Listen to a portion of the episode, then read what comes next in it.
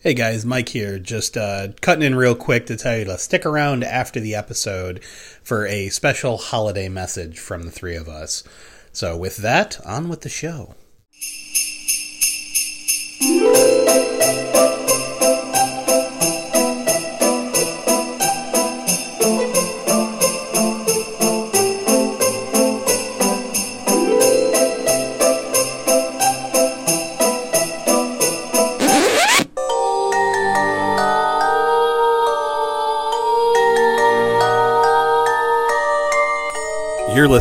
Boogeyman's Closet podcast. Explicit language and spoilers ahead. You've been warned.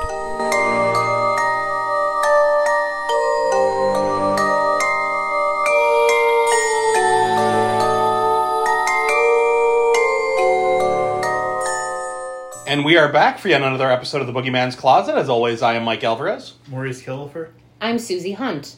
And we are continuing our month of Christmas horror round four with episode 204, The Mean One, from 2022. It's an hour and 33 minutes, directed by Steven LaMorte, who we would know from Never Leave Alive, Bury Me Twice, and The Book Fair. So we don't know. I was going to say, in other words, we have no clue who the fuck he is. Um, but uh, let's uh, let's well, you know what? Let's jump into the cast real quick before we go around the table.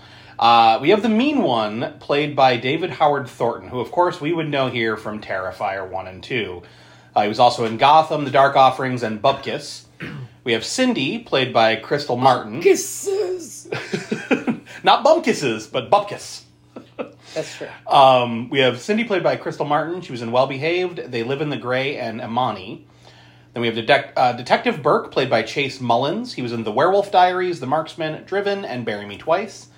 We have Doc Zeus, you know, Dr. Zeus, uh, played by John Bigham. He was in the remake of The Cabinet of Dr. Caligari from 2005, which is actually a fun movie. Um, it got like no love whatsoever, but I, I enjoyed it. I Uh, thought it was Dr. Doc Zayas at first. I looked at it real quick. So then that song was playing in my head. Dr. Zayas, Dr. Zayas. Uh, but he was in uh, Sweet Caroline and Ben and Tony. Then we have Sheriff Hooper, played by Eric Baker, who was in Adventures of Weatherman and Windsock. Just love that name. Uh, the Verge and One Stop Away. We have Mayor McBean, played by Amy Schumacher. She was in The Wasteland, Strange Events 1 and 2. And then finally, we have the narrator, played by Christopher Sanders, who was in Teachers, NCIS, Gaslit, and Yellowstone. Let's go No around the table. What's that? No murder, Murder, she, wrote. She Wrote. No, this is too new. I think, and we and we don't have enough old old people in this. To That's true. Be Doc part of Murder, Zayas She Wrote. doesn't look like he was. No, and well, he was in like one thing in the '80s, but then didn't act again until the '90s. So. Like the late '90s. but uh, yeah, you know what, Maurice? I'm going to kick it off with you. What are your thoughts? Because you're the only person I haven't talked to about this at all. So, what are your thoughts on this? I actually, I think it's a lot better than what was given. Um, I couldn't agree more. I mean, it's not. A, I wouldn't say it's a great. I would. I don't even know if it's a good movie, but it- It's a it- fun it- movie. it's fun. It gets the job done. Um, I've heard people say it's a waste of an hour and a half of their lives. I didn't feel like I've I've seen a lot worse movies than this. We saw a worse one last week. Yeah, um, and I did too because I actually watched The Pit. oh, I'm sorry. Yeah, I, I, I tried to spare you that pain. Well, I had, you know what? I started listening to the podcast because I wasn't on it, and um, I was like, I have to watch this before I finish the podcast. What'd you think of Jamie the little creeper? well, first of all, he's not twelve. The guy's playing him has got to be about thirty-five. Mama! exactly. Um, Is there sweet mama titty jerky in that movie? Uh, there's sweet librarian titties. Yeah. But that's about it. but we're not here for the pit. We're No. here for the mean one, Mister Grinch. Oh no no no, Mr. Finch. Mr. Grinch. um, I do want to say this, and I'm going to get a lot of shit for this. Mhm. I like this better than the live action How the Grinch Stole Christmas You know what? I'm gonna g- I'm I'm gonna side with you on this because one. I despise that movie. I think it's terrible. And Same Z's. And people Yep. give me shit for it. I'm like, it's not a good movie. And I was over Jim Carrey by that time. Like, yeah, I'll, I'll be honest, dude. I have not watched it since I saw it in the theater. yeah, Like I mean, I just don't care. yeah, it's it's, it's one of those movies that everyone loves. I'm just like I don't like it. Yeah. and I honestly feel like this was a better movie. Yeah. Quality wise, no. Story wise, you know, yes. Yeah, it was, it was yes, a fun it was a better movie. You know, it had everything you want from a Finch. But yeah, no. Um, I mean, the acting was it was doable. Serviceable. yeah, I mean, it wasn't too great. I mean, you got David Howard Thornton, Oh god, he chews scenery every time he's Yeah, on the screen. and I want to say it felt like watching Terrifier, but Terrifier is a much better movie. But Yeah. um, and he doesn't kill the same in the, this. He's nowhere near as creative in this one, Yeah. um, which I think a lot of that was just they were soft pedaling some of the gore. Yeah, But I mean, he still has some fun kills. yeah, no, no for sure. Um, The one bar kill. yeah, Oh god, that's so good. Where he Right. stumps him. yeah. Overall, I, I enjoy it. It's wacky fun. Yeah. Well, Susie, what are your thoughts? Thanks for asking. so I really enjoy a very Art the Clown Christmas. Well, that'll be next year. Yeah, I was gonna say that's uh, we're gonna be looking forward to that. I know, year. I know, but this was I. You sent that message to us when you were watching it, and I was like, "Oh, this could go either way. This could really go either way for me."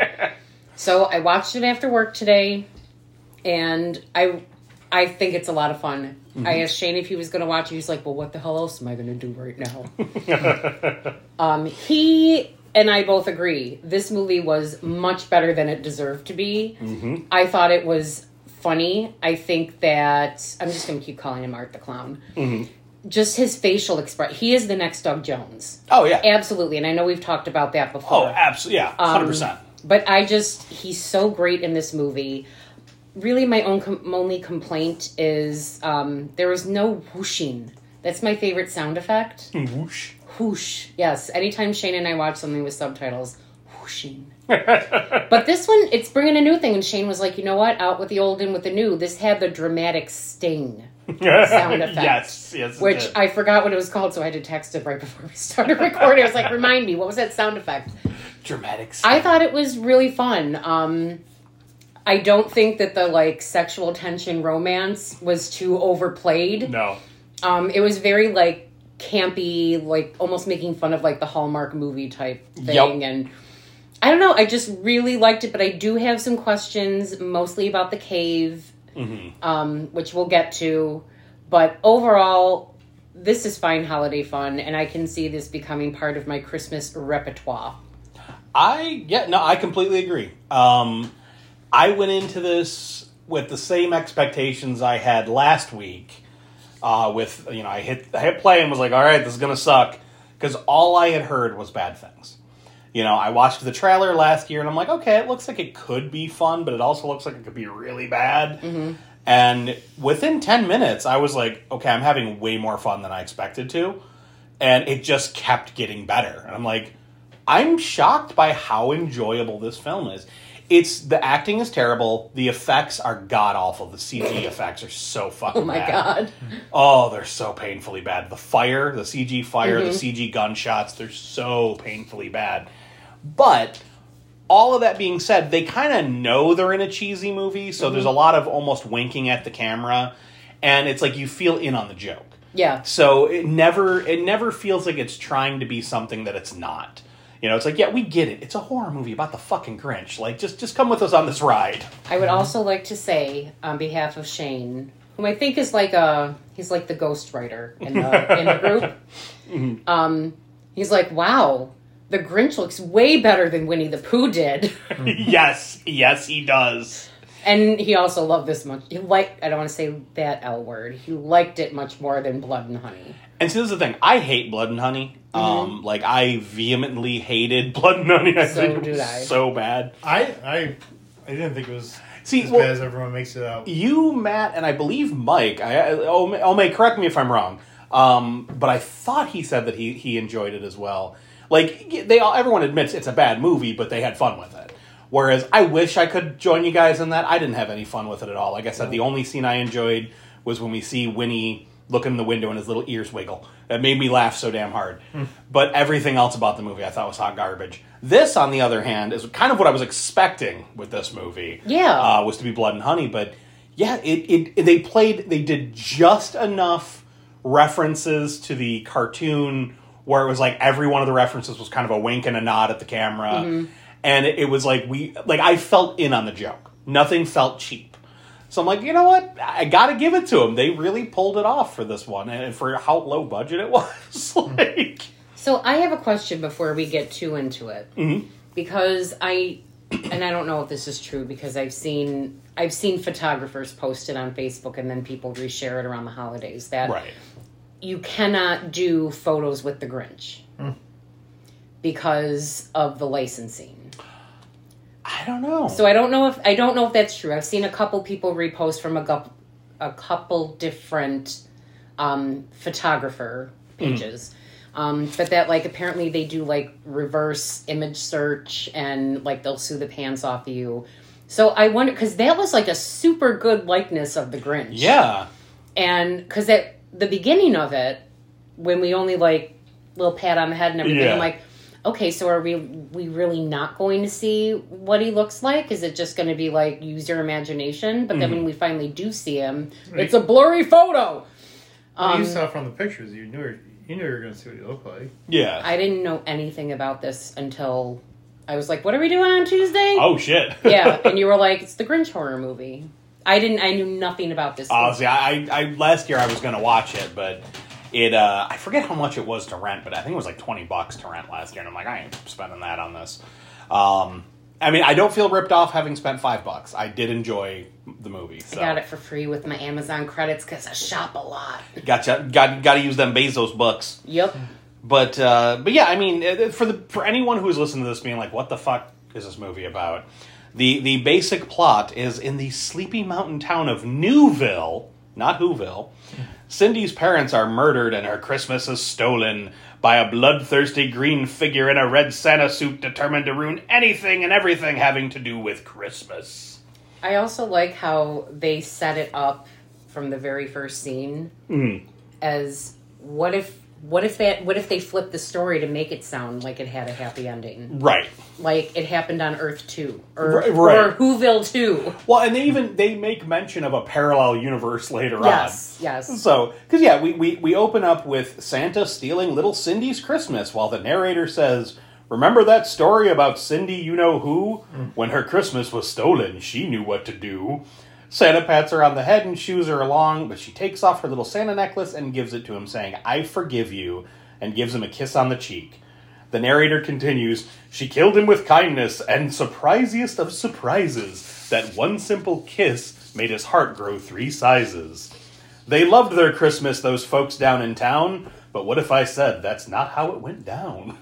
I I love it because Yeah. it is like you. It's like watching the cartoon. yeah, it, it, it's it, they they they lean heavily into the Dr. Seuss, mm-hmm. you know, and it, it's a lot of fun. But when he says that it's not how it went down, the tape rewinds back to Cindy and Santa, and the narrator says, "Our tale starts just the same, coming out of the gate, but this time we're adding just one twist of fate." Mom comes down to find her daughter talking to something in the living room hmm. and attacks it with a giant nutcracker ornament. Now, it's one of those ornaments that's clearly a candle holder because it's got this the hand with the spike on it that you're supposed to put the, the uh, candle onto. Well, she drops the nutcracker. Santa slings his bag over his shoulder, hits mom, she falls, and fucking gets impaled in the throat on the candle spike. So the candle spike also grew three sizes. Yeah, that was a pretty big spike because it went when it- clean through her neck. Because when it fell, it looked itty bitty, and I'm like, okay, how is it going to take out her eye? How's it going to kill her? Yeah. No, that thing got it an erection. it grew to at least six inches. so you know she she falls on and dies, and the narrator continues: "The deed had been done, and now it's too late." And that one alteration turned love into hate. Cindy yells "monster" at the the creature, and we pan out as the opening credits and title card roll. So it's a really fun little opening that just kind of sets the stage for what kind of silly horror we're about to enjoy. Um, so this whole opening is is pretty quick. we get uh, you know we see a t- uh, cars a car driving into Newville, like coming into town. And uh, the narrator says, A monster was loose, both hated and hater. Now let's find our Cindy nearly 20 years later. So we zoom in and we meet adult Cindy and her dad. Who looks like he's about 80. Yeah. like, he, Like, get it, Dad! Get it, Pops! he was one of them older gentlemen that married young. but uh, but they get pulled over because they have uh, like Rudolph decorations on their car. There's antlers on the window. As they should get pulled over. right and um it was this is we meet uh detective burke the the jewish detective and uh, Detective Bert Goldman. I light the eight candles every year. yes exactly.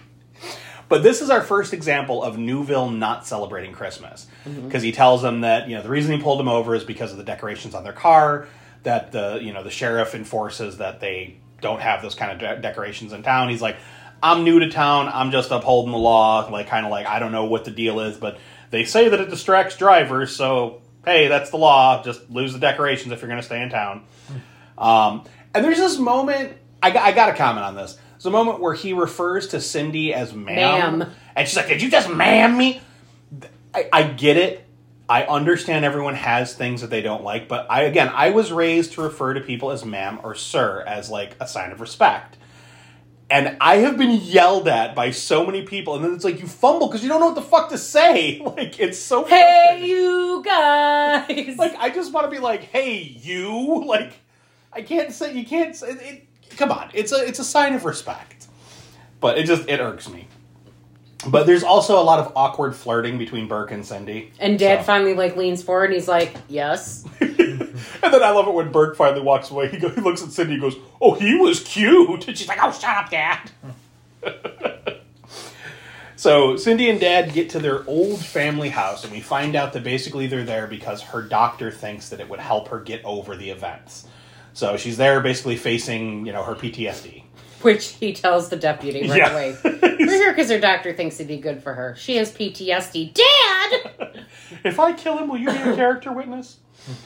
But so as soon as they walk in, Cindy kind of has like a momentary panic, and Dad offers like we can go stay at a hotel. We don't have to stay here. Like so, Dad's a likable character. Like Yes. he's very uh, he's very nice. And he's goofy. They, Yeah. they have a little dance party. hmm But she, you know, she was like, "No, we got to stay here. My doctor said so. Like, I want to do this." So that night, we see Cindy has nightmares about the Grinch attacking her. And you're kind of waiting for like it to set up like Friday the 13th, part seven. The Right. doctor says this is where I need to be. She's going to use her psychic powers against the Grinch. Mm-hmm. Now, the next day, we meet. We see Cindy at the local diner where we meet Mayor McBean, which that name just cracked me up. McBean. She's a McDonald's mascot. McDowell's. She's a McDowell's mascot.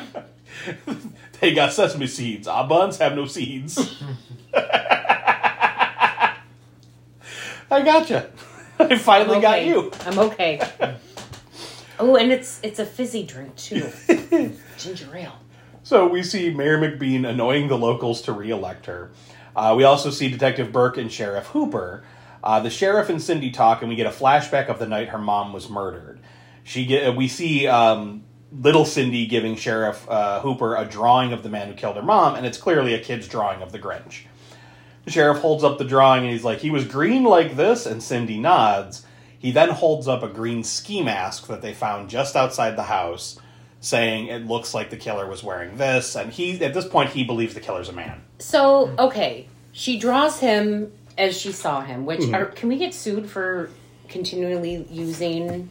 No, because you Grinch, have Grinch, Grinchity, Grinch, Grinch. you have a whole other podcast about other properties. Mhm. Okay, so she's a child. She's drawing the Grinch, which is what she saw. right? Okay, now I want you to draw him without the mask on. Yeah. Fucker. How would she know if she didn't see him without the mask Right. on? Um, I don't know. That's just that's asking for some profiling to happen right there. Uh huh. Well, that and it just it it, it defies logic because it's like okay, if you found the ski mask and you're assuming the killer must have been wearing the ski mask inside the house when he killed the mom, how would the kid know what he looks like without the fucking mask on? he had the blackest eyes. he had the jolliest eyes. but you know, so it, it basically, uh, you know, we, we see this little flashback, and then we cut back to present day, and Cindy asks, "Did you ever catch the Christmas killer?" And he's like, "Nope," and it haunts me to this day. So basically, like the killer escaped. uh, so Dad arrives back at the diner, and he complains to Cindy, Sheriff Hooper, and Detective Burke that he can't find any Christmas decorations anywhere in town. And then he looks around, he's like, "Look at this place. There's nothing. No lights, no tinsel, no nothing." And then Hooper's like, "Ah, well, you know, the people in this town don't really like Christmas." Like, that's a little odd. You know? but um, Burke, com- oh, they ask Burke what he thinks about it, and he comments, he's like, "Oh yeah, no, no, I, I light the candles eight nights out of the year." So that's when we find out he's Jewish. We get another little awkward, flirty moment between Burke and Cindy as her and her dad leave, and I love it. Hooper claps Burke on the back. He's like, "You got up your game, son." He's like, "I know." Like he just looks so sad. He's such like a love. He reminds me of a little bit of Dewey. Yeah, Yeah, very, very like he's such that. a lovable, like Doofus. bumbling character. Yes, a bumbling doofus. character who wants to get the girl. Right. No, I, I genuinely did like Burke. I think he, he's the one character in the movie that I actually liked throughout. Yeah, You know, Dad I like, but obviously, well, we, we know what happens to Dad. our listeners don't yet. True. And Cindy, I was like, I like her, but eh. Like, I, I thought she was kind of annoying at parts. She was annoying at parts, but let me tell you, it ain't a holiday movie till you got a training montage. Oh, I fucking love That made montage. me think of Leslie Vernon. yes. But outside, we see Doc Zeus watching them ominously from his truck. Cut to that night, Cindy and Dad decorate the house uh, for Christmas. After decorating, Cindy goes to take out the trash and she finds herself locked out. Inside, Dad is attacked by the mean one and murdered while Cindy watches helplessly through the window. He fucking stabs him through the skull with like a metal, like a festive pipe. I don't know what the fuck this thing was. I thought it was like a fire poker. Right, but it had like a little bauble Yeah, on the no. I mean, I think maybe it was like a Christmas fire poker. it was so weird. Also, I want to know why were they going into town to look for new decorations when oh we have all of these That's what- upstairs in the attic. I was gonna say, I I was wondering. I'm like, where did all the decorations fucking come from? Was it did they already have them? Like, I think they came out of the attic. yeah, I mean, they, they never explained. They just they the previous scene, we can't find decorations anywhere. The next scene, the fucking house is covered with decorations, And they decorated real fucking fast. right? And I also like you cannot expect to have any concept of time progression in this movie. No. It's all, and we transition from morning to night very fast over and over again. Yes. So there's like it's like a week and a half that this movie takes place. but you know, so we we see Dad get stabbed through the skull. It comes out of his eye. You know, and then the mean one swipes all the decorations and disappears into the night. Smash cut to Cindy waking up in the hospital, screaming with blood all over her hands. The narrator cuts in to say Cindy's nightmares continued about the blood and the beast. If she hadn't lost her mind, she's misplaced it at least. That cracked me up, and then immediately the smash cut to the goldfish bowl with the blue fish and red fish, and I was like, mm-hmm. ha! Yep. One fish, two fish, red fish, blue fish. There's also Horton's Bar later, Yes. which cracked me up. But at the hospital, Cindy freaks out and tells Burke it's the same killer that killed her mom all those years ago. She's sure of it. The nurses give Cindy a sedative, and Burke talks to Mayor McBean about the killing. She writes it off as a coincidence and that it couldn't possibly be the same person. So now we cut to Cindy in a graveyard at her father's gravesite while the narrator says, Oh, you got something to say? No, go Oh. ahead, go ahead. the narrator says, The last of her love had been stolen away, along with her Christmas that cold winter day. Don't interrupt me, cat. I got my hands on my hips for this. Oh, one. he's like all up in your face. Rufus! Get your booty hole out of there. I'll say one of many cat interruptions, I'm sure. He's been a he's been a peach today. So it goes from like freezing Mm-hmm. and snow to then it looks like It you're thawed. in yeah. And so she's at the grave Mm-hmm. and damn that grass grew quick. Mm-hmm. So we don't actually know when this movie starts. Was it like December first? Because they keep saying sometime between Thanksgiving and Christmas. Right. So it can, literally is weeks. But my thing is like we see her in the hospital, and like the funeral apparently already happened. There's Dad's buried. You know, it's it just the time jumps are really wacky. Um, so Burke takes her home, and we get the the awkward matzo ball soup conversation because she sees the window and like freaks out, like has a has a flashback of her dad getting killed, and she falls back, and Burke's like, I got you. Yeah. And then she's like, "What?" He's like, "I got you this thermos of homemade matzo ball soup." it's like, wait, what? It was just really bad flirting, but again, it's it it rides that border of so dumb that it's stupid mm-hmm. and dumb enough to be silly Right. you know and i was like it rides that very well um so we get some more awkward flirting between the two of them cindy tells him that she's leaving newville as there's nothing left for her there and he's like nothing at all huh and she's like nope and just puts up her hand to shake And he's like, okay. like well damn and i gave her my soup now i don't got lunch He didn't up his game. yeah And he lost a thermos. That looks like it was an expensive thermos. I thermos. did. It looked like a very nice thermos. And then we see Cindy go inside, and this is fucked up. Like, keep in mind again the time jump we just talked about. Mm-hmm. She goes inside, and there's just this big fucking blood spot on the floor, like it had never been touched. it's like, oh, this poor girl. So, cut to Mayor McBean arriving at the police station to talk to Sheriff Hooper. Basically, McBean is pissed that Cindy has, is drudging up the past and wants her out of town. She tells Hooper that the town can't go through another Christmas killer thing. I laughed so hard when she put it that way. She's such a fucking bitch. Oh, she And absolutely she is. is the most Karen that ever did Karen. Mm-hmm. But it's like another Christmas killer thing. it's like you couldn't come up with anything better than that, huh? Maybe it's a reference to Thing One and Thing Two. You know, you mm. might not. You might not be wrong because they had a lot of like sly Dr. Seuss references all throughout this. So I don't think about that. Um, but we cut to Cindy scrubbing her dad's blood out of the floor. Just like Sookie when Grandma got killed in the kitchen. All I know about that show is okay. Sookie. That's it. But uh, she finds a random flower on the floor that she's like, "Oh, this is unique." And then we see a little website transition about the Newville Mountains, home of the rare Lupaloo flower. Shane's like, what's a loopaloo flower? I'm like, it's a made up thing. It's a Dr. Seuss thing. So we see Cindy hiking up into the mountains where she starts taking photos. So I have another question. Yeah, go for it. So, okay. Funerals, we'll say funeral in the like late morning. Right. It's over. She's scrubbing that floor. When is she going hiking? Is it the mm-hmm. next day?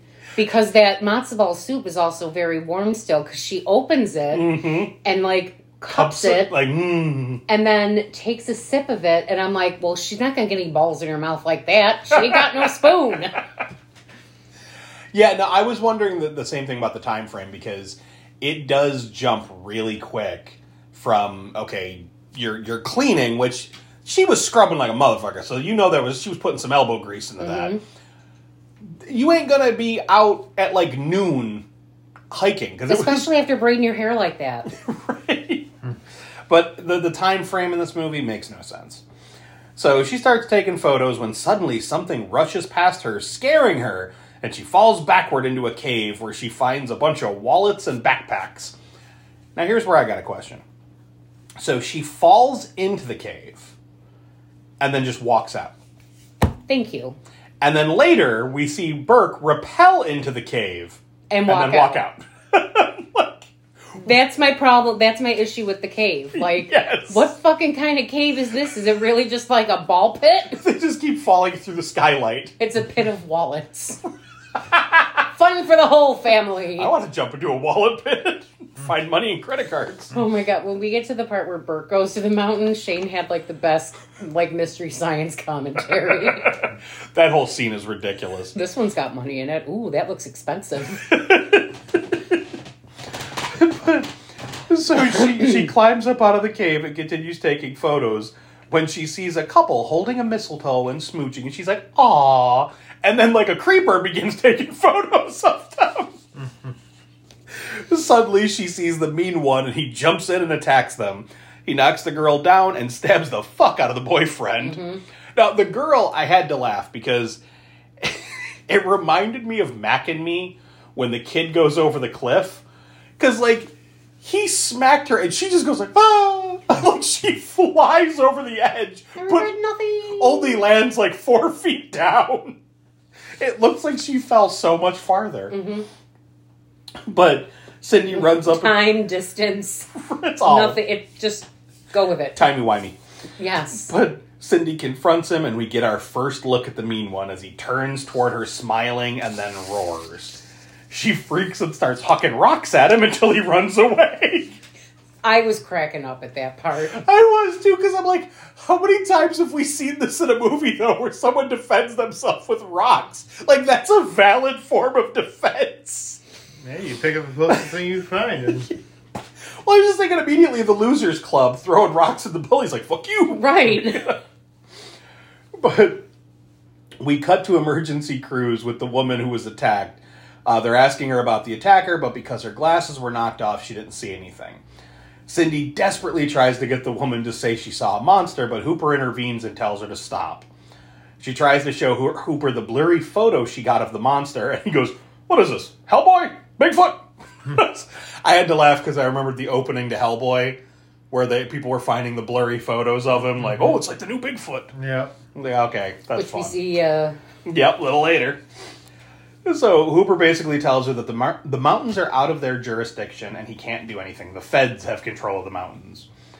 He goes on to tell her in in not so many words that he's not going to let her drudge up the past and terrorize the town. That he's in charge of keeping the people safe, and right now she's disturbing the peace. that's all he fucking says. yeah, It's my job to keep this town safe. and he's doing a piss poor job of it. Sure is. Hmm. So Burke tells her that Hooper is right. The mountains are out of their jurisdiction. She shows him the wallet and the wallet that she found and explains there's a bunch up in the cave and tells him to look into it. So now we cut to Cindy putting up flyers showing the blurry photo she took, something that really pisses off Mayor McBean, and she calls Hooper being like, "Do something about her. She's putting up flyers. How dare she?" and then we cut to Burke investigating uh, the owner of the wallet and finding out they're a missing persons case. Dun dun Since dun. 2009. Yeah. Yep, they've been missing for a while. Smash cut to SantaCon van. That was like a fucking clown car. It was. We we see this van labeled SantaCon with a shitload of Santas and Mrs. Claus and a dude in an inflatable Christmas tree. So in the credits on IMDb, Mm-hmm. the the Santas that actually have speaking parts are Dick Santa and Dick Santa 2. I mean, they are Dick. I was like, oh, Santas. yeah. Shane, there's a Dick Santa in here. But now this this entire sequence is clearly added to the movie just to up the body count Mm-hmm. because all the players that we've met so far are kind of main players. right. So it's like, well, we need some people to get murdered.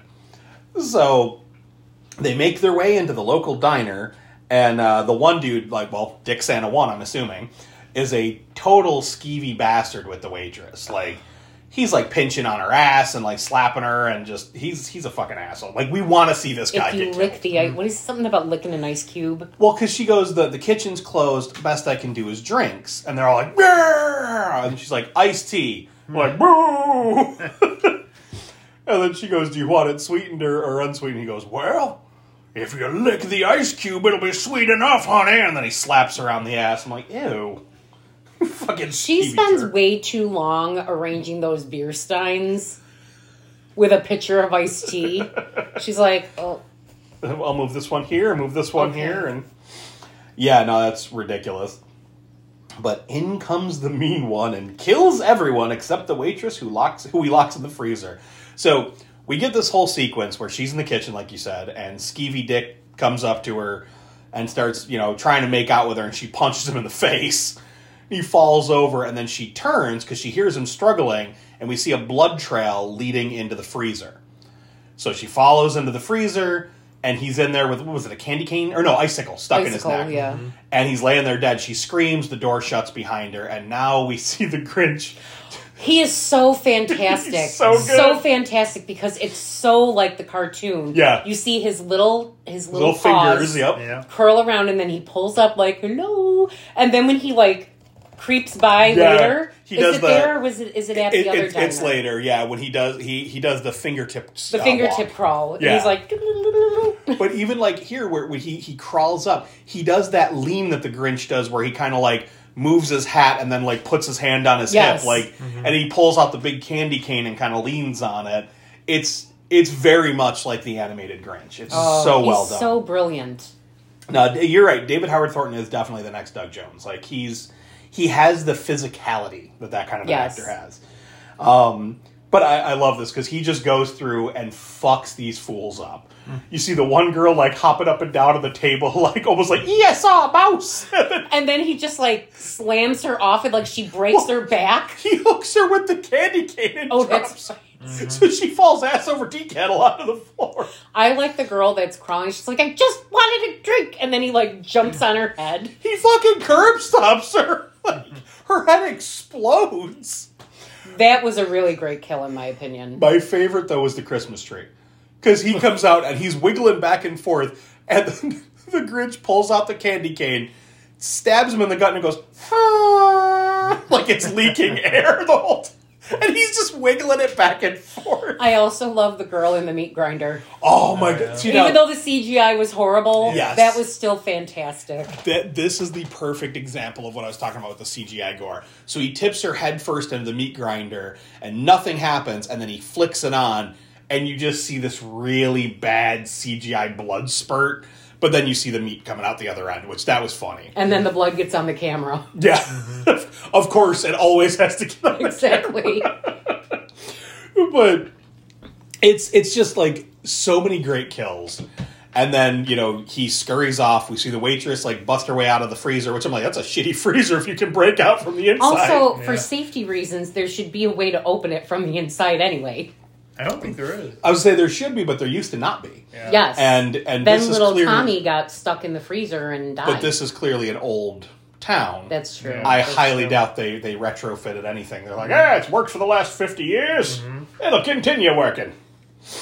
But uh, so she comes out and she sees the like the slaughtered remains of everybody, and is like can't scream. She's like, ah. And then the meat grinder turns on again. and She gets covered in blood and shrieks. That was ah, And chef's kiss. She doesn't see the killer either. Nope, no one ever sees him. So we see Cindy putting up more flyers, and Hooper stops her, telling her she's disturbing the peace. He tells her that uh, she can either go home or come with him, so she begrudgingly leaves for home. That night, we see her at home roasting chestnuts. Now, okay, does do either of you guys like roasted chestnuts? I've never had them, so I don't I have an don't opinion. like. What about you, Reese? Have you ever? I don't had think I've ever had roasted chestnuts. I do not like them. Like I don't know. I've only had them once, and I just thought they were disgusting. And I don't know how this became like such a beloved Christmas thing. But most people I know don't do it at all. Maybe because in Charles Dickens' time, the poor people got a, a roasted chestnut and they Maybe. were rich for well until they ate it. it just uh, I don't know. It didn't. Uh, I don't like the taste of them. I think they're bad. But she's sitting there roasting her little chestnuts. In and- a cast iron skillet that she can miraculously move with one hand. right on the fire, Yes, them shits is heavy. and they're hot. Yes. Like the handle will heat no, up. she did have a little grippy. Oh, did she? I didn't yeah, see she that. had a Okay. grippy grip. But um, so she sees on the news all about the diner massacre, and the narrator cuts in to say, "Cindy felt her blood turn to ice at the sight. That's when she heard something go bump in the night." and we see the the power goes out. So she runs over to the fuse box and fuse box and starts fucking around with the lights. It reminded me of Shaun of the Dead, where dude was like flicking the different fuses and lights were turning Yes. on and off because Yes. like she didn't know which one to do, so she was just flicking them, and lights were popping up all around the house. But we see the mean one peeking through the windows. So uh, we see the the mean one tries to force his way inside, but Cindy sees him creeping in and slams the door, trying to keep him at bay. Suddenly, there's a gunshot, and the mean one retreats. Cindy hides, someone comes in, and she jumps up and punches him in the face. It turns out to be Doc Zeus, who tells her she'll need to she'll need to learn to hit a lot harder than that. he goes, "Got a drink?" Like, I like Doc. I do too. He's a fun character. So we cut to the two at Horton's bar, where Doc gives a bunch of exposition. So first, he gives her a drawing of the Grinch. So you know we see that Clearly, Doc knows what he looks like. He's seen him. You know, and so he's like, "Oh my God, this is him! This is him!" He's like, "What's you know what? Is, what is he? What is it?" And he's like, "You know, some guy- he's got a lot of names, and he's going to like some call like think he's an anti claus, this that." And he goes, "Some just call him the Gert." And before he can finish, the bartender's like, "French, Mike French," which That's great. This- it's so dumb, but it's so funny. yes. And he goes, I just call him the mean one. Doc explains how the mean one hates Christmas, and even if he gets a, if he gets any whiff of Christmas or anything Christmassy, he'll come to wreak havoc. And explains how his wife was murdered by the mean one 11 years ago for simply for, uh, mailing out Christmas presents. 11 years and four days, we find out later. Ah, yes, eleven days or eleven years and four days. Because so we see this little flashback of his wife. He's like, "We don't celebrate Christmas in town, but she wanted to mail some presents out to our nephews." And we see her taking. Here's another question I have. We see this in movies all the time. When people are taking parcels to be mailed, They're not wrapped like that. no, like who just like I'm gonna put these in the mail and they're, they're going to arrive perfectly wrapped, the bow's intact. Mm-hmm. Like no, you put that shit in a box. What are you doing? It's, a, it's that shit in a box. exactly. So, and we see her walking toward the post office. It's like, but she never even mailed the packages out. And then we see the Grinch pop up and run at her and cut her in fucking half. Like her little spine is wiggling. Yep. Like, Jesus. So Doc's been hunting him ever since. Cindy asks him to come with her to talk to the sheriff, but Doc tells her that he's spoken to Hooper until he's blue in the face and he'll do nothing. So we cut to Cindy trying to convince Hooper about the mean one, saying that Doc has seen him too. Nope. And, right, Hooper dismisses this on the account of Doc being the town drunk. He's like, You're going to have to get a more credible witness than him. And then uh, she asks about the murders at the diner, and he goes, Ah, that's out of my jurisdiction. That's a matter for the state police. She's like, What is in your jurisdiction, you asshole? I keep the town safe. right. So she basically chews him out for not doing his job, and he tells her to leave. Burke tries to tell Cindy that Hooper is right, that the diner is out of their jurisdiction, and that he's going to go to the mountains to investigate things himself. So, cut to Burke hiking. Makes his way to the cave. This is where I got- Repels down like he's in the fucking descent. As I was like, was that really necessary? You could have just walked in. Cindy just fell and she was fine. Because when she did, when she fell, I was like, oh, oh, how far did she fall? Like, and nope, nope, just It was like falling out of bed. Yeah. like well, four- even at our age, that really hurts. I was gonna say, yeah, that's true. But she's young. She's still She's spry. spry. and she got more spryer as the Oh. movie got on. Oh, she has to have her montage. That's right. That's when she gets real spry.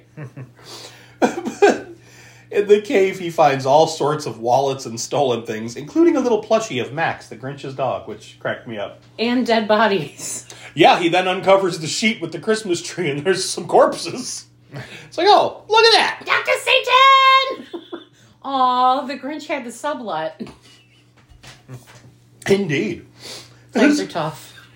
So he Burke hears someone coming and he hides, and we see the Grinch dragging the Santa bodies in from the diner. So the cops get there, Thank you. but then the bodies just Well, I had so many questions with this. I was like, okay, so we see him, he leaves, and the bodies are there because the waitress finds them. yes. Then we see the news report with bodies under like sheets and stuff. Mm-hmm. So, like, we know the cops got there and there were bodies.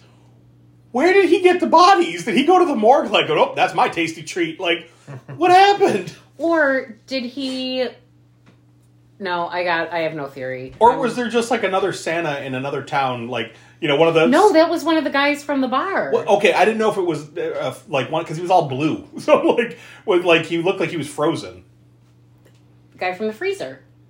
Ah, oh, Yeah. okay, yeah, yeah. So okay, maybe he, maybe the he, police missed the guy in the freezer. the Grinch snuck out. No, no, it's because he was stabbed in the neck with an icicle. They're like, well, there's no murder weapon here. We can't figure it out. There's no foul play afoot. He just miraculously got a hole in his I- I- neck. I think the whole theory is around this is when the Grinch was doing this, nobody was around. They Mhm. were all busy. So I think that's what they're saying that he was doing it while the police weren't there or looking. Well, he had to. I mean, he's he's clearly crafty because he, you know, comes down from the mountain into town to kill somebody and disappears again. So Does he teleport? he moves real fucking fast. We do see in the final fight he moves really fucking fast. Yeah, he does. So, but he drags in this body, and we see Burke is hiding behind one of like the little rock pillars, and he steps on the Max plushie, which starts singing. So he panics. He grabs the dog and he throws it in the cave, and the Grinch is like, "Oh, I'm gonna get it!" And he like takes off. And then Burke tries to run out, but he trips over another body, and he's like, "Well, shit! You know, might as well play dead." And he pulls the sheet over him and plays dead. Hmm. Because the Grinch has so many bodies down there, he's not going to remember that. Oh, wait, that one was covered with a sheet. What's that? Is this a new body? But yeah, so we see the Grinch come back with Max. He stomps on it until it stops singing, and then he just grabs the body and starts dragging it away. And then So- Bert just walks out. Yep. He well he, he he runs out, and I put so he didn't need his climbing gear at all, and runs straight into Doc, who's got a gun on. And how did the Grinch not see the rope? right. It's hanging in the middle of the fucking cave. And, and where was Doc? Because he was like right outside that cave door. So. oh. Oh, But- over the mountain. or however that Jane's Addiction song goes. But this is the part where we get the Doctor Zeus part because uh, you know he's like, "Who are you?" and he's like, "I'm Matthias Zeus." And he goes, "Zeus, like the Greek god?" he's like, "Most people just call me Doc." so then they're talking back and forth, and he tells you know Burke basically, "You're gonna need to arm yourself." And he shows him his trunk full of guns, and he's like, "You got permits for that?" And he's like, And then he's like, we gotta go. It's gonna get dark soon. So what the fuck was he doing up there anyway? right. But then he's like, because he's like, well, he goes, boy, you better get out of here. I got, I got to finish this. And he's like, Matthias, D- uh, Doc, Doctor Doctor. Zeus. it's like, ah, womp womp. So, you know, he's Doc is out hunting.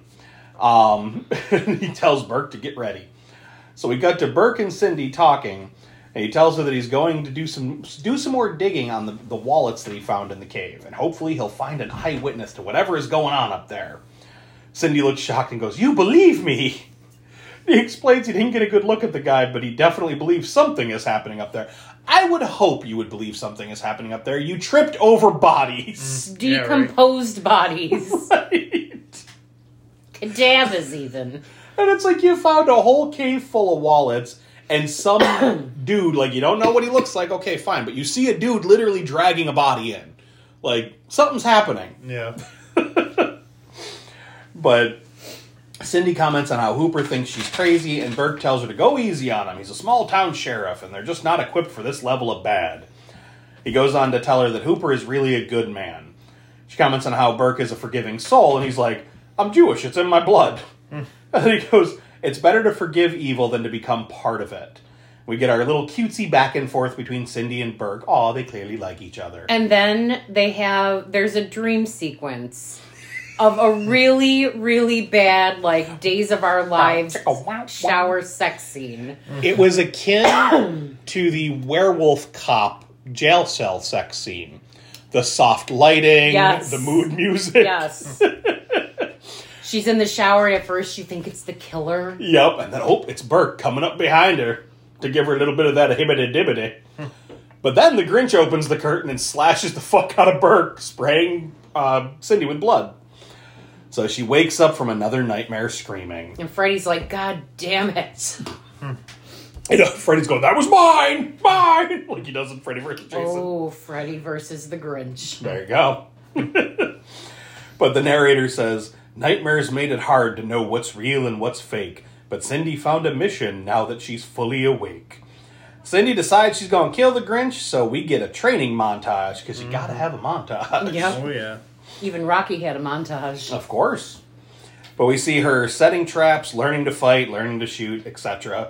So she's just like she's got these like big cheesy bear traps that she's just like leaving randomly around her lawn. And then she's got like a Grinch Damn dummy. kids. Got a Grinch dummy that she's whooping on, and like just some random target that she's missing horribly. And the first time she punches it, she's like, ow. my knuckles, my little piggies.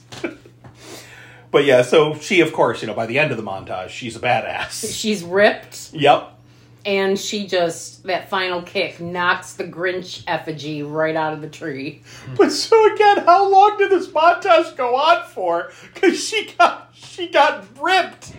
I'm telling you, I think that this, like, time, it moves very differently in Newville. it really does. It's like, you know how you play, like, like like I'm playing Starfield right now. Mm-hmm. So 24 Earth hours is not even like it's Right, universe time or whatever. right. Well, yeah, in video I- games, you got the, the time frames that move like ridiculously crazy. Yes, so depends on how quickly, you know, that planet spins and Mm-hmm. orbits and I think Newville is just It's on another planet. yep. Well, let's be honest too. It's not in our universe though. It's true. This There's is a no parallel Newville. universe. Right. So this isn't six one six. Right. But we also see Burke looking into the wallet's owners and finding missing person after missing person after missing person. And we cut to Doc drowning his sorrows at the bar and then going to leave. The moment he puts his key in his ignition, Hooper arrests him. He's like, "God damn it."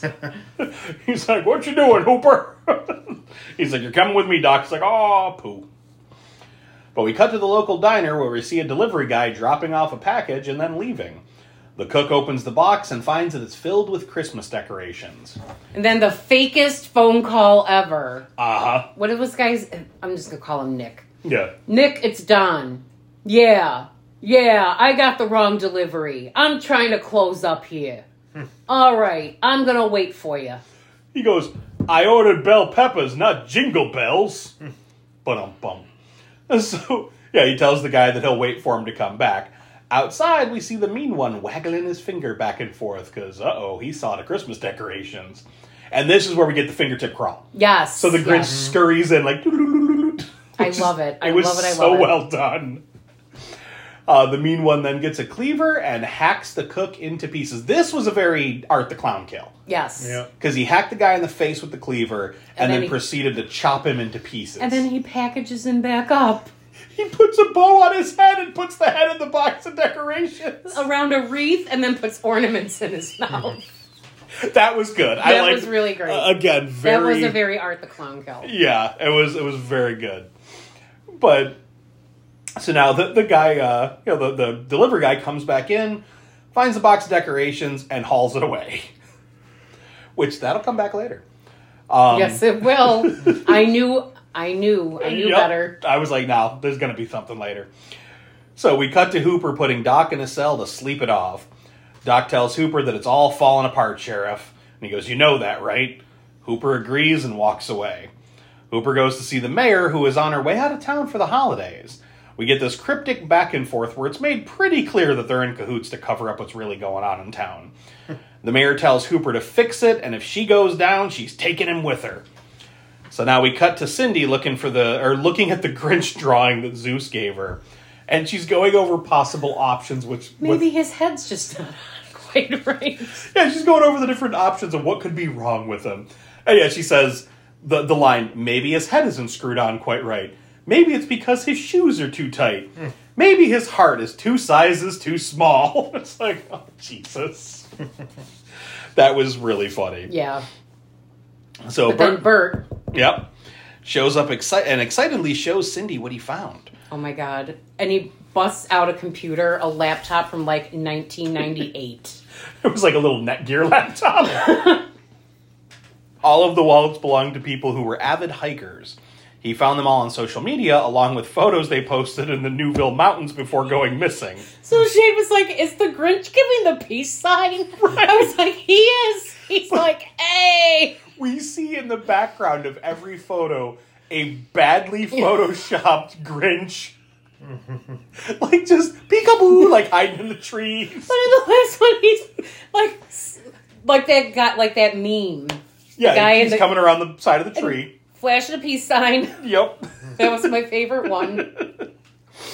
But he explains that all of uh, he, but He explains that he looked up hiking in Newville and found a website directing people to come hiking in the mountains, but the IP address was blocked. After a bit more digging, he found the website is run by Mayor McBean. So she's been luring people to their deaths. It's like dun dun dun. So he went out to confront her, but he found that she's out of town. Cindy tells him the mayor is his problem, the monster is hers. Burke follows her upstairs and sees her arsenal laid out. And she's like, he goes, What are you doing? She goes, Preparing. He's like, To invade France? I laughed at that. so did I. Who invades France? Why, you you would you just need a pistol. I mean, they're just going to give up anyway. Yeah.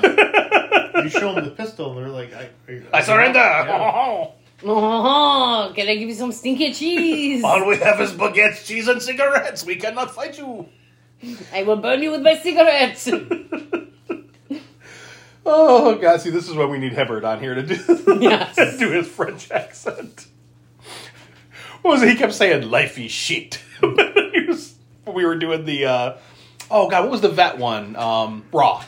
We covered that one. But anyway, so he's uh, they're looking at the arsenal, and she basically tells him that she's not going to be a victim anymore. That she let people think make her think she was crazy for the last twenty years, and you know she knows that she's perfectly sane, and she's going to stop this thing. So she uh, she's no longer going to be the victim, and she's going to finish it. Burke tries to tell her to find a way to forgive. If she gives into all this hate and vengeance, she'll become him.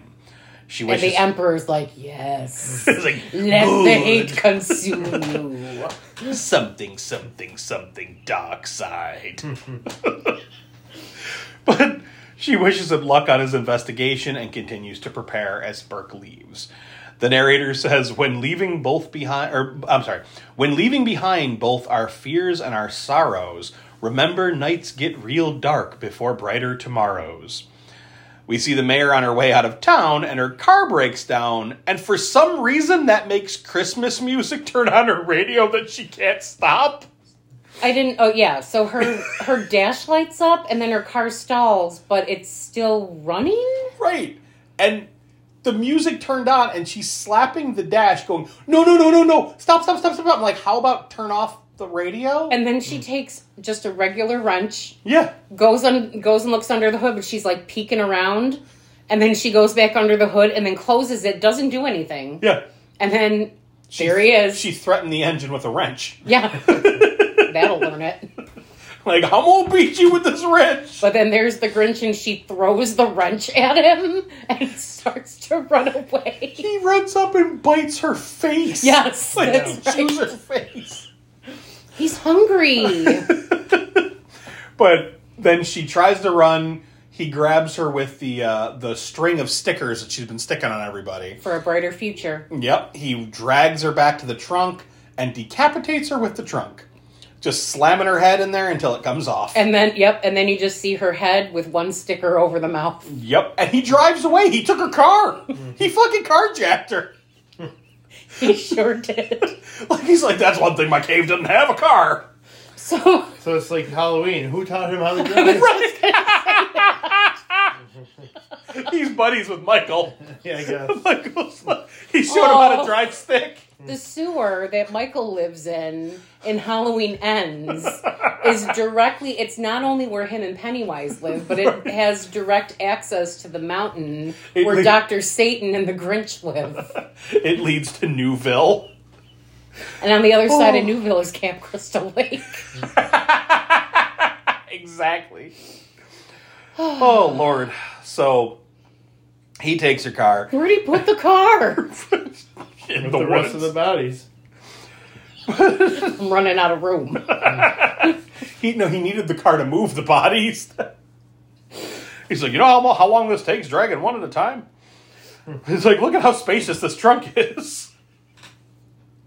But we cut to Hooper and Zeus at the police station. Burke comes in and confronts Hooper, telling him he traced the website and knows what's going on. Hooper gives us the backstory, explaining that at first he truly thought it was a man. We see a flashback to Hooper in the caves looking for a missing woman.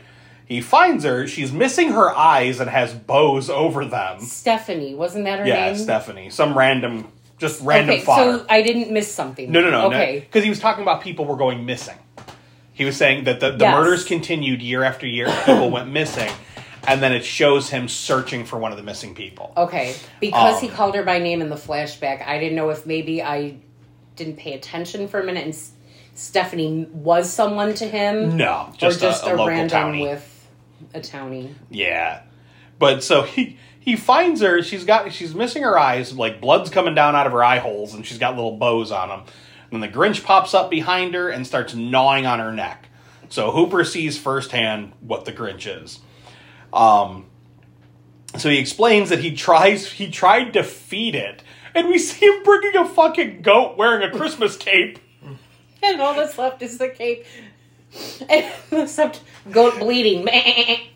Well, it just he he love it because he puts the goat out, he ties it to a tree like And then he runs away and No, he doesn't even run. He runs right around the tree. He's on the other side of the tree.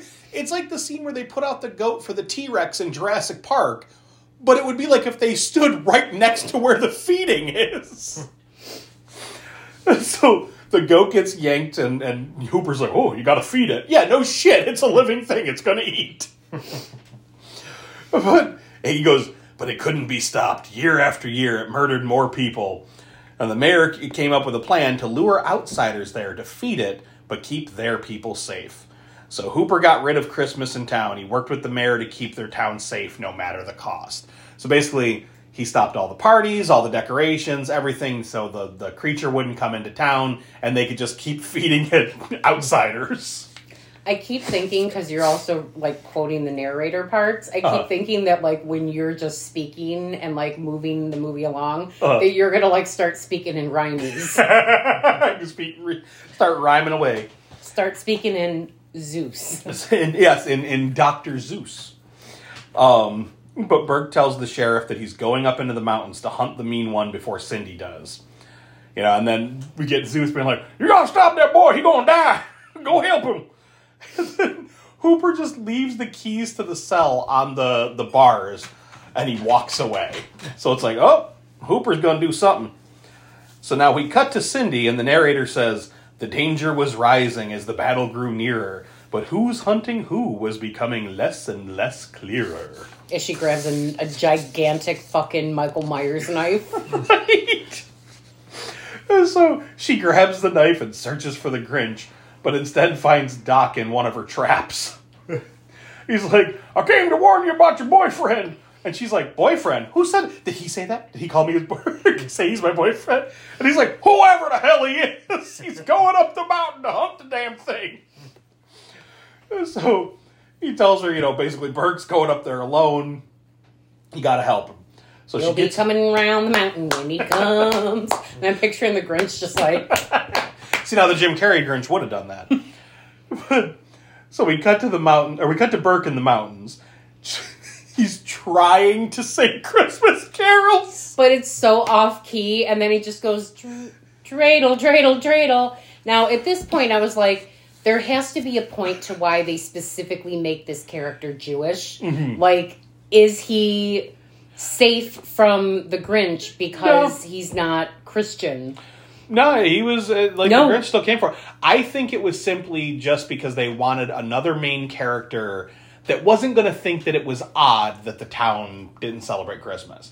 Like someone who wasn't in on the the mischief that's going on, and so we needed some like we needed a townie to believe her. So we have the one crazy guy who's seen the Grinch, and we need to have the young guy who's going to believe her.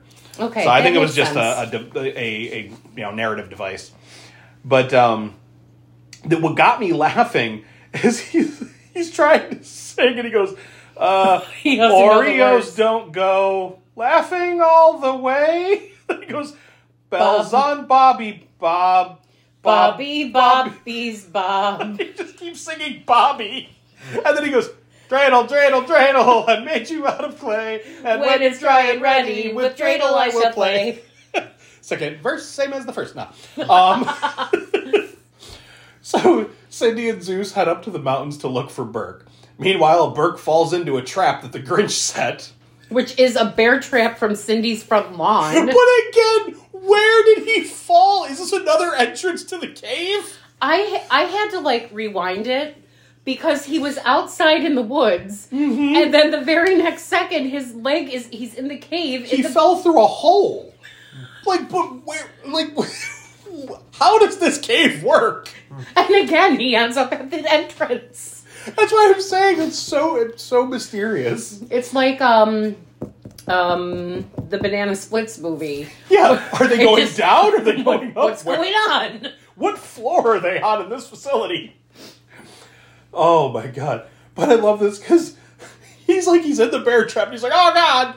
And then suddenly the Grinch shows up holding mistletoe, making kissy faces. He's like, "Mm." I was dying at that. Shane's like, "Why are you cracking up?" I'm like, "He's making kissy faces at him." he wanted Burke too. He's like, you're gonna be my boyfriend now. Uncircumcised. oh no! Well, no, he'd be circumcised. Oh yes, Jewish. yes, yes, yes. Uh, oh my god! Real quick, while I'm thinking of it, this is just one quick little segue. So I have Par not Param. I have Peacock Plus Mhm. for free through in, because we have Instacart Plus. Mm-hmm. So now I can watch Five Nights at Freddy's. Ah, nice. All right. I actually just ordered the uh, the uncut R-rated version, uh, so that that should be here. Actually, I think it'll be here tomorrow, because it came out today.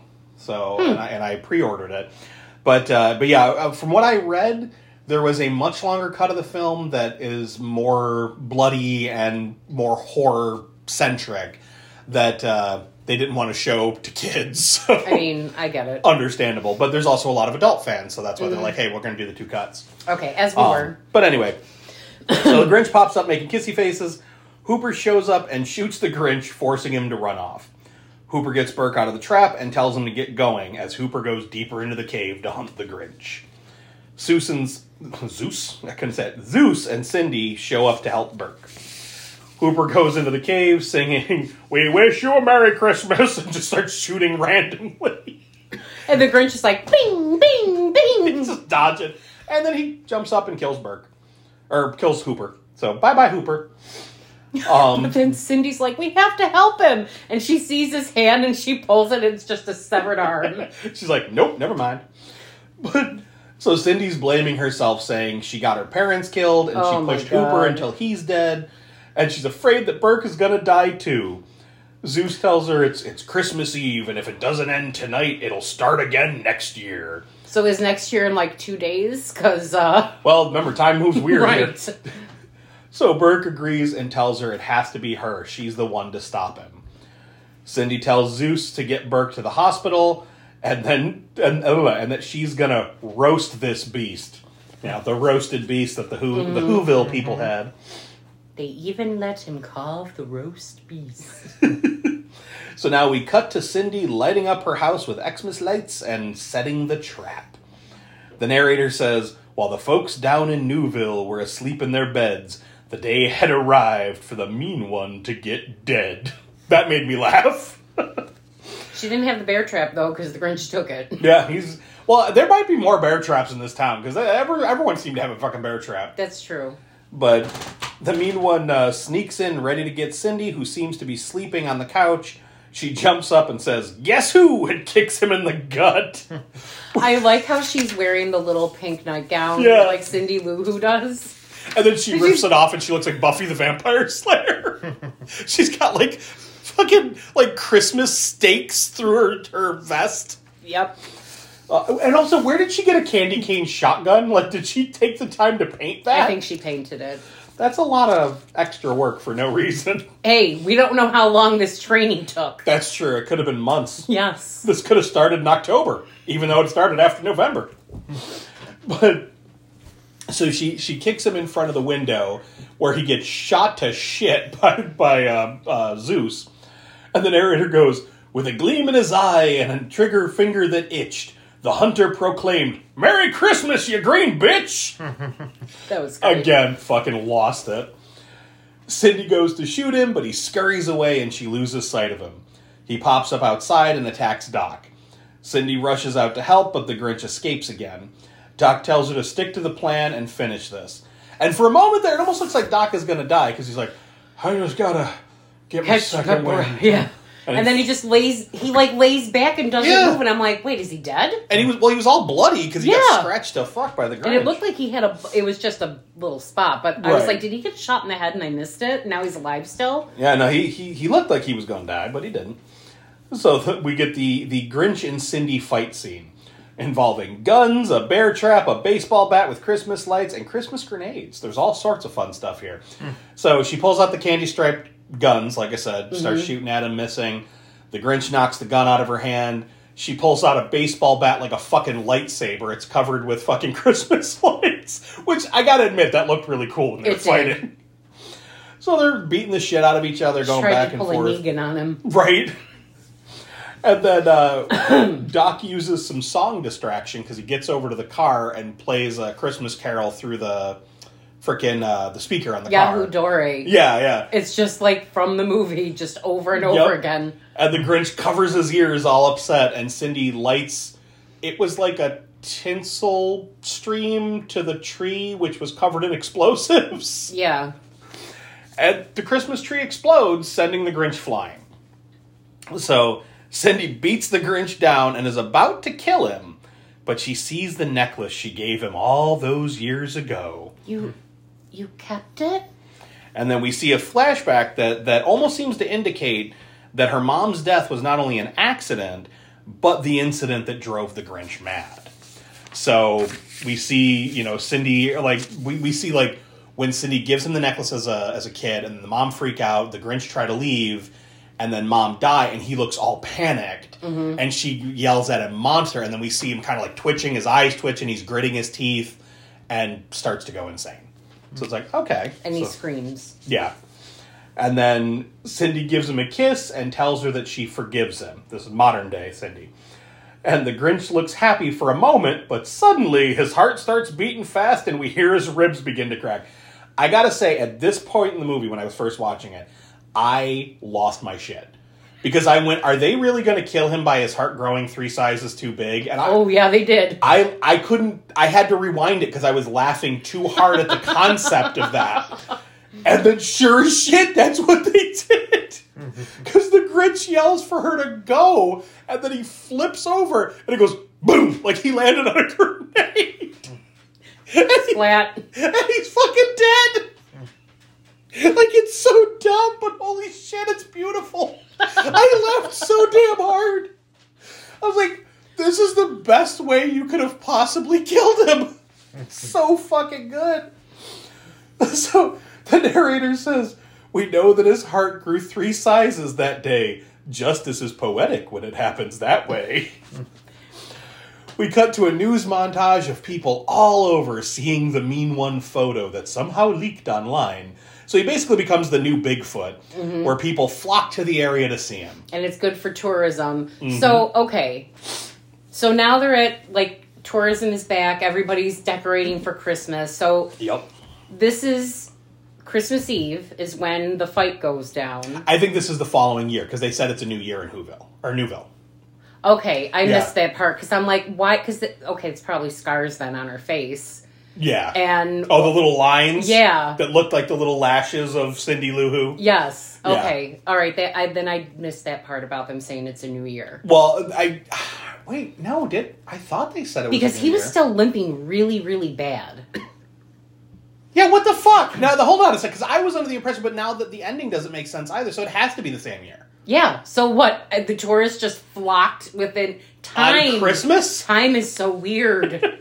Yeah, because we see the we see the people flocking in. We see the all of the town is now celebrating Christmas. It has to be a new year, because like they wouldn't. have... It was literally Christmas Eve night.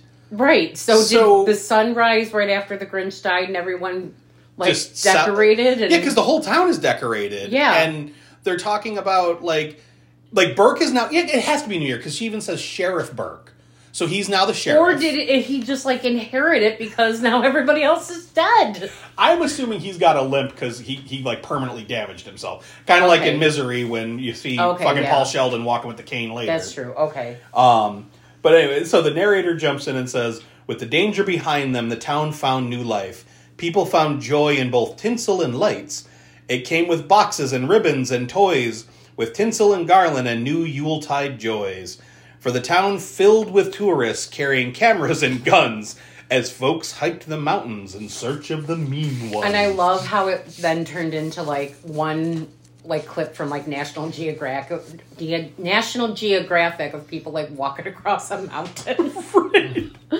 He goes, The beast had been slain, and some wrongs became right, because Christmas returned almost overnight. So See? yeah, so yeah, it is overnight. Mm-hmm. So we cut to Cindy and Burke enjoying the Christmas cheer. And Zeus is alive too. He just pops in. He's like, "Hey, how's it going?" yeah, because he's still got a fresh bandage on his true. forehead. It's gotta be the same. It oh makes my no god! sense. It's like it literally is like four hours later. Yeah, but if something like that where they if if they saw Bigfoot in Hollywood, it, there would be people there overnight. True, but you wouldn't be able to make it go viral that fast. Like that's because we see all the YouTube, the YouTubers talking about it and all that. Hey y'all, I'm from the country, so I like the mountains. I'm going up there to Newville. but they discuss how the town is now thriving thanks to the monster, and also how the feds took every shred of evidence of the mean one. Including the body. yeah, What was the cause of death? his heart exploded. Which again, just in case you didn't get it. but Cindy Your economy completely bounced back in four hours. and it really bounced back. But Cindy comments that it's not a very happy ending, and Burke says, I bet there's a parallel universe where the story is a lot more fun. And Cindy goes, I wish we were in that one. And Burke tells her that he has high hopes for a happy ending in this one, too. Cindy sees that they're under the mistletoe and they kiss. Aw. And then they go, Yahoo Doris! and they say it like Yahoo Doris! It's so bad. yep. And then Harriator says, and so ends our story with holiday cheer, and they all lived happily ever after. Well, at least till next year. So it is the same It is. year. And then we get the mean one screech, credits, the end. But wait, there's more. We see a YouTube unboxing of Xmas gifts. She's like, "Jo- "Join me." She goes, "My gift or my my uh, ornaments got a little delayed." She's like, "But join me as I go through." But she un or she un uh, She opens the box. yeah, I was gonna say un- unzips, but I'm like, that's not the right word. cuts, cuts open. open. Yeah, cuts open the box, and then screen goes black. You hear her scream because she found the cook's head. Now we get the end. So when did the cook's head get to her? Because Right, there was Christmas Eve too. Oh my god! Not only that, but all them body parts, them fresh body parts, they, that box one would have weighed a fucking ton, Yep. and two, there would have been blood all over the damn place. It doesn't make a like okay. So I know we said at the start of the the, the recording this is a really fun movie, and it is. It is, it is, but Don't it does not make sense. The timeline is fucked. Don't try to think too much about it. This is the perfect example of shut your brain off and just watch. Yes. This is one of those movies. If you can do that, this is like Cocaine Bear. Just, Yes. Just turn your brain up. Don't ask questions. Just watch it. You'll love it. It's fun. but there's like absolutely no fucking trivia on this. I only found two things. One, we already talked a bunch about just how how many different Doctors uh, Dr. Seuss. I almost said Dr. Zeus. Dr. Seuss references there are in here. Um, but this is the third Dr. Seuss production not to be produced to not be produced by Illumination and distributed by Universal Pictures. Uh, there's Horton Hears a Who in 2008, Green Eggs and Ham in 2019, and now this one, which is not for children. I thought that was kind of funny. But yeah, there's really no trivia. It's it's there's not a lot out there on it. So, but uh, this was a fun one. This It was, really was. this was a lot of fun. I I'm glad that we ended our, our month of Christmas horror round four with this one because we're really scraping the bottom of the barrel with Christmas horror. If we would have ended with bloody, bloody Bible camp goes to Christmas, I would have been real sad. Well, and that's the thing. Like we were discussing off the air, uh, we don't got a lot of good ones left. Now, granted, next year we have the hope of Terrifier 3 You know that's coming along. Um, me and Maurice still have to go see Silent Night, the uh, John Woo flick. I know it's not a horror movie, but it kind of fits in with Violent Night. Um, so there are some Christmas movies that we that could be good that we could put on the list for next year, but There's also Silent Night, Deadly Night 4. and 5 but it's getting slim pickings. So we, we might have to take reassess our Christmas traditions going forward. But do either of you guys have anything to add to uh, the mean one before we wrap things up? I think I said it all. No, said it all. All right. So, for anyone not following us on social media, we are the Boogeyman's Closet on both Facebook and Instagram. Uh, we no longer have X, as mentioned in our last few episodes. Uh, we do have a Patreon. It's three dollars a month for all of our unedited episodes. The higher tiers will get you stuff in the mail and birthday pics, etc. Um, we are also part of the Rad Pantheon network, so check out radpantheon.com and Rad Pantheon on all the socials for other podcasts like this and rad artists and musicians just doing rad stuff. As far as our next episode goes, we're not really sure as of yet what it's going to be. We haven't picked the uh, the topics for next month, and um, I don't know that we're going to have time to squeeze a Christmas special in this year. If we can, we will bring you a Christmas special, but it's been a very hectic season for all of us. So Yes. if we don't get a chance to bring a Christmas special in, we will be back in January. And uh, just follow us on the socials, and we'll we'll say what we're going to be covering. So. And we want your vote. I don't Yes. know why I leaned into that like I'm not wearing a mic. But yeah, so like I said, check us out on social media and you will find out firsthand what we're going to cover in January. But with that, I think we're going to wrap this up. So as always, this is Mike saying goodbye. Bye. Yahoo Dore, you green bitches. Merry Christmas!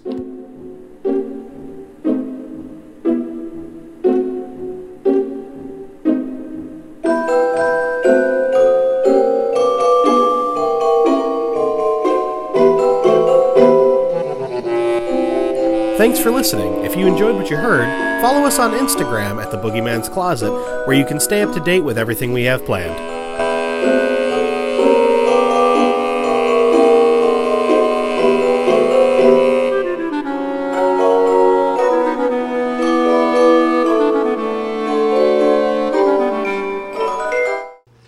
As promised at the start of the episode, we are back to discuss last year's Christmas special. Uh, so we did a little movie called Better Watch Out um, that was not real. Gasp, shock, and awe. we decided a while ago that we wanted to try to pull a prank and see if we could create the Mandela effect, really, and see if people would think that it was a actual movie that they had seen. So originally the plan was a year prior we're going to do an April Fool's joke, but I thought that that was a little too obvious. So we decided to go with a Christmas movie, and since there are so many Christmas horror movies out there, it just seemed like the most appropriate one to do. So I wrote a script with the help of uh, Strasberg from Raised by Rentals. I was pitching the idea to him and you know knocking the idea around for a while and um, I tried to keep, keep other Christmas horror movies in mind while writing it to kind of get that Mandela effect going, where people be like, "I feel like I saw this before." So yeah, so uh, it was all a big joke. It was all a big prank, and, Man, we got you. We got you good. and thankfully, yeah, a couple people did reach out to me and say like, "I feel like I've seen this movie before. Where did you guys find it?" And we kept the prank going for a while, but we're we're coming clean, folks. It was all a big old staged prank. We're finally showering. Yes, we're we're rubbing the stank of the lie off of us. but hopefully everyone enjoyed it because I know we had a hell of a lot of fun recording it. Yeah, we did. And it, it was interesting because, like, you know, I, I wrote the script, and like I said, I sent it back and forth with Josh and got feedback, and, you know, we polished up some of the scenes. Um, and then I sent it to, to you guys and had you guys read it. And then I had to take the script and write our notes like I would normally write them off of a movie, which was really hard to do. so then describing this film as if we watched it. And uh, I know, Susie, you, you kind of improv several uh, additions to some of the kills. Yes. Adding in a little more, like peppering gore throughout, which was fun. And it was fun and kind of shocking because, like, there was a few things I wasn't expecting. So I was like, shit, roll with it. You know? and it made it so much more fun. It really Um, did. I like that. I really like the improv aspect of it because I feel like it kept us all on our toes. Yes. And I feel like you did the notes knowing how because we've been doing this for so long Mm-hmm. you wrote the notes and like what our scripts would be Right. really based on like how the three of us interact on any given episode to begin with Yep. And we we picked uh, actors that we felt would be in these types of movies, and uh, you know that people have seen enough in low budget horror movies that they would go, wait, I, yeah, I think I saw that once before. but not tricky dick No, no, you would no, have given him away no tricky dick.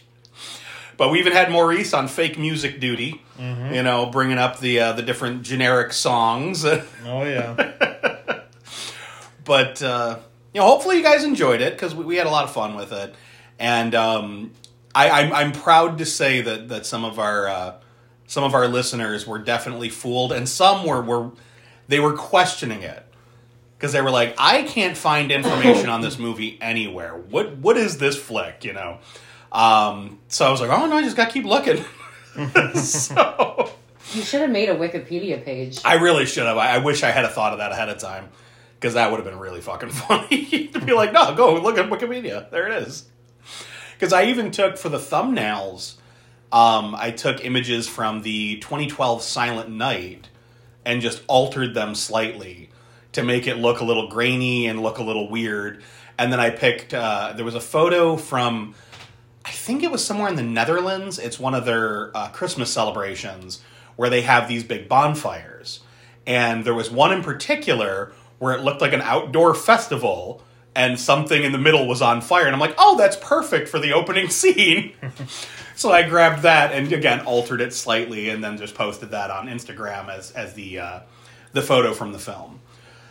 So, uh, like I said, you know, we just wanted to, to hop in here and let you guys know that we actually pulled pulled one over on you. It- our christmas gift to you the gift Yes. the gift of the truth Yes, and last year was the gift of creativity. yes Um, but yeah, let us know what you guys thought because believe it or not, I have a few more uh, silly scripts up my sleeve that might find their way onto the show at one point. Uh, most of them end up on Raised by Rentals, but you know, so we should do a crossover that would be really fun. Get Strasburg it'd be involved. super long It would yes, it would. It would be very long. Get all of us involved with that.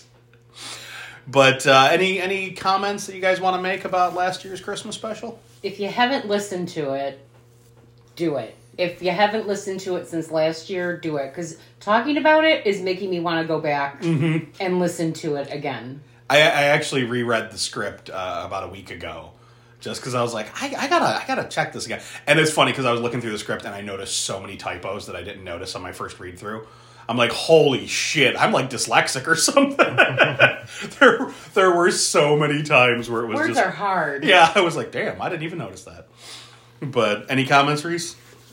No, Susie said everything. Like, Just listen. just listen. Yeah, because I was thinking about going back and listening to it. You can make it a Christmas tradition. There we go.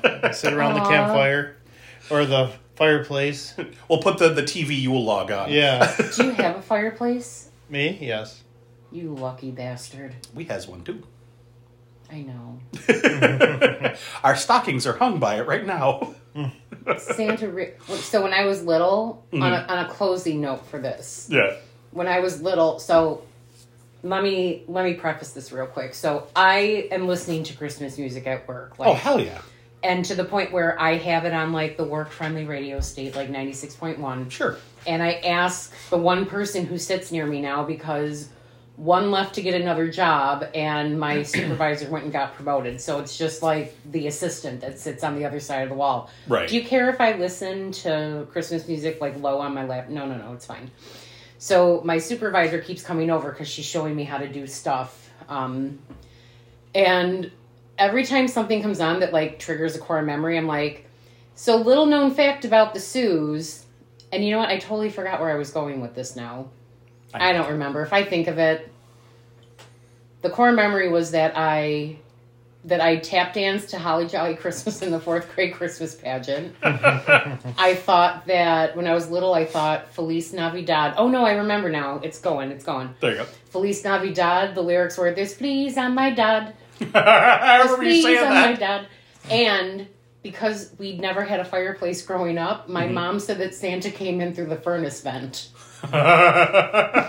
That's some Niagara Falls shit right there. See now, here's the messed up thing. My parents just said that he came in through the window. And it freaked me out because me and my brother, we had like we, we shared a room, we had bunk beds right by the window. So I was always like, he's not coming in my window, is he? Like how is he gonna get past me? And I just had this like fear of some dude climbing in my window. I didn't care that he had presents. Right. Doing the little, The little nose, nose twitch. The wink from But- Christmas Evil. And then my, my parents, they went so far one year as to like, I don't know what they used to make this. I'm sure my dad probably got like a stuffed deer leg or something, but they put hoof prints on the porch roof in the snow. so like when me and my brother went up to go to bed on Christmas Eve, we look out the window and there's freaking hoof prints. We're like, holy crap, Santa's here. Like we're freaking out. That's great. So yeah, I don't know how my dad did that because he still to this day is like, I didn't do that, and it's like, okay, yeah, but he's always got this big shit-eating grin when he says it. but so yeah, I guess we'll we'll, we'll close this out here. But a uh, little quick note: we are n- obviously we're not doing a Christmas special because you guys will be listening to this on Christmas Day. Um, I know we said at the end of the mean one that we weren't sure what our next episode is going to be, and that we were probably going to do a Christmas special. That was before we looked at the release schedule, and I realized because we were recording everything early so we could have our Christmas festivities, as it's always super super busy around this time of year. Um, we were recording early, and I looked at the calendar and I went, "Well, shit, the mean one's going to come out on Christmas Day." So instead of doing a Christmas special, we figured we'd tack this on at the end, talk about last year's. But our next episode will be coming out very soon. We are going to do our first ever New Year's Eve special with New Year's Evil from 1980. So if you guys want to watch it before we cover it, check it out. It's on Amazon right now for free. It's on Freevee Yes.